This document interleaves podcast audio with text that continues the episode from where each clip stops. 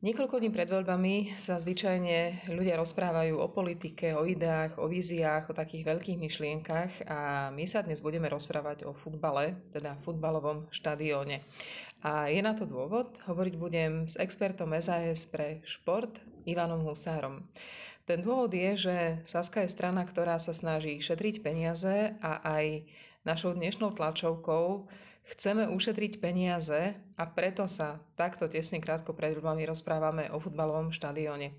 Ivan, začneme možno tým, že prečo takto ešte fakt na poslednú chvíľu riešime futbalový štadión a nie niečo také možno zásadnejšie.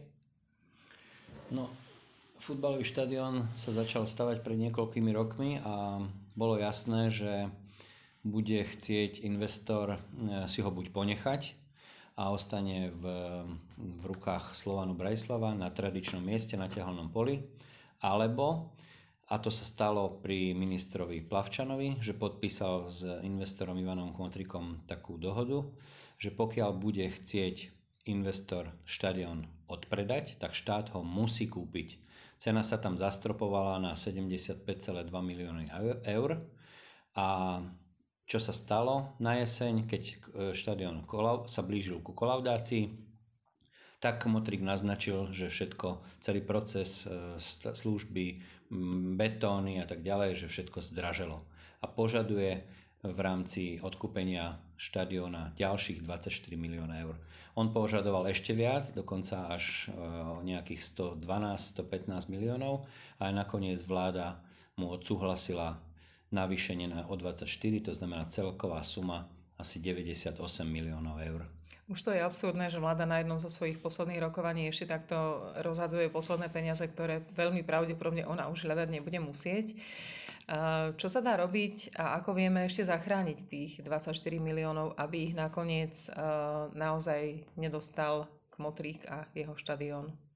No, niektorí právnici, ktorí sa tomu teraz venujú, tvrdia, že štát by sa vôbec nemusel odkúpiť, pretože ten podpis ministra Plavčana bol nezákonný, bez súhlasu vlády a mimo rámec zákona o športe.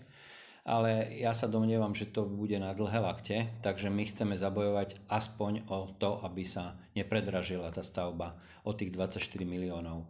A samozrejme, že keď sa nám to podarí, tak zachránime pre Slovensko a pre infraštruktúru športovú 24 miliónov a po voľbách, ak by sme sa dostali do vlády, tak sa celá tá transakcia môže znova dôkladne prešetriť, lebo veľa vecí je tam zahmlených a veľa vecí nesedí ani so zákonmi, ani s vyhláškami a je to skrátka taký veľmi netransparentný proces. Je to trošku taký alibistický krok od ministerky, že ona si vlastne chce nechať takéto rozhodnutie posvetiť inými tretími stranami, nezávislými úradmi, aby potom ona nemohla byť obvinená, alebo respektíve vláda, že posúvajú peniaze jednému zo slovenských oligarchov. Je to taký štandardný postup, že takto sa dejú tieto rozhodnutia?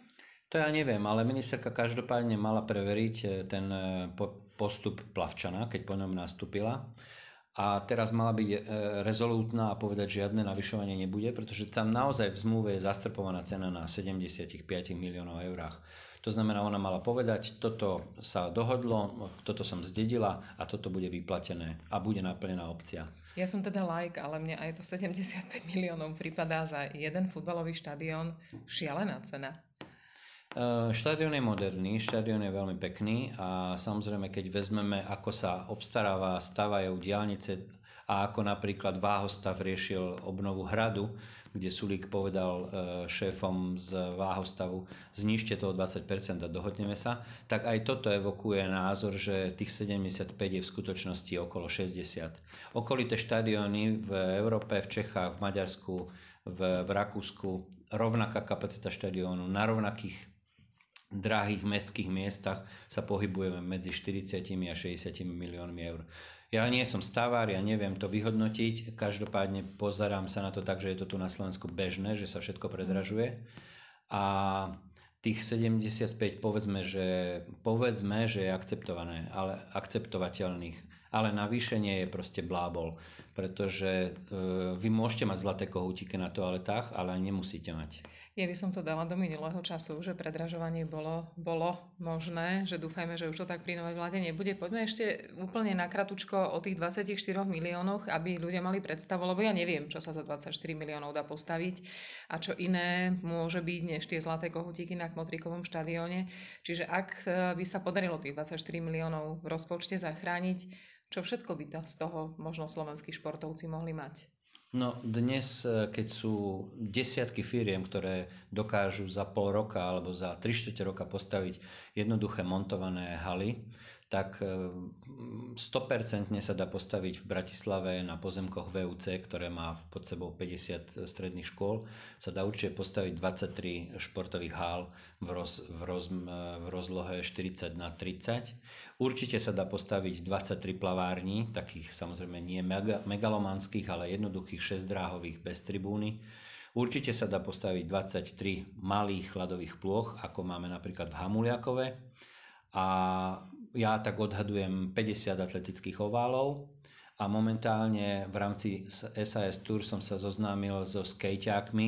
Po celom Slovensku je to veľmi mimoriadne obľúbená športová aktivita a jeden ten skatepark stojí rádovo 60 tisíc eur. To znamená, ich postavíte za tieto peniaze okolo 300-400.